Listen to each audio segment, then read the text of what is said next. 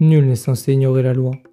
Ce dicton signifie que le je ne sais pas ne vaut rien quand on règle un litige. Ignorer la loi, c'est se faire avoir à tous les coups. Je suis Clément Delmas, étudiant en droit à l'Université de Toulouse, et mon objectif est de vous donner les clés pour que vous ne soyez pas le dindon de la farce. Le droit peut paraître dur et austère. Et c'est le cas. C'est pourquoi cette émission va vous résumer en deux minutes une notion indispensable qui pourrait changer votre vie. Le droit n'attend plus que vous. C'est parti.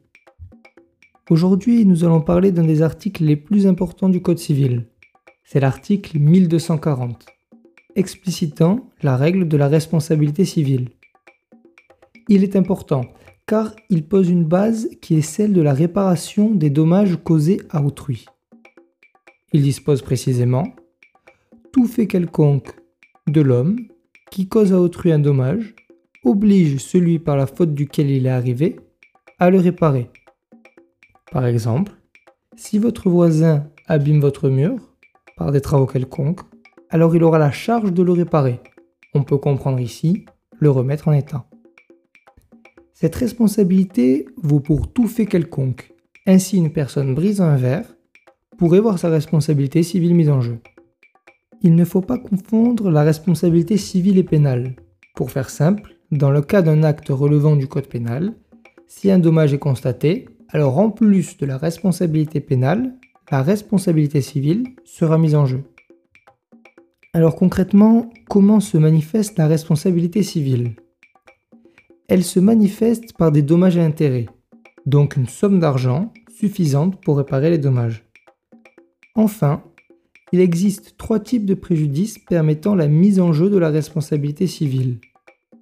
Les préjudices physiques, comme une jambe cassée suite à un accident de voiture, causé par autrui. Les préjudices matériels, une personne casse votre vitre par exemple. Mais aussi des préjudices moraux, c'est-à-dire un acte touchant le bien-être affectif, l'honneur ou la réputation. C'est le cas par exemple si un fiancé rompt de manière injurieuse les fiançailles par un acte comme le fait de ne pas se présenter à la cérémonie de mariage, suivi d'une lettre de rupture. Sur ce, je vous laisse. Lundi prochain, nous approfondirons les règles qui entourent les fiançailles. En attendant, vous pouvez me poser toutes les questions liées à l'épisode ou non que vous voulez sur rosae.eirl.gmail.com ou vous abonner pour plus d'épisodes. À la semaine prochaine.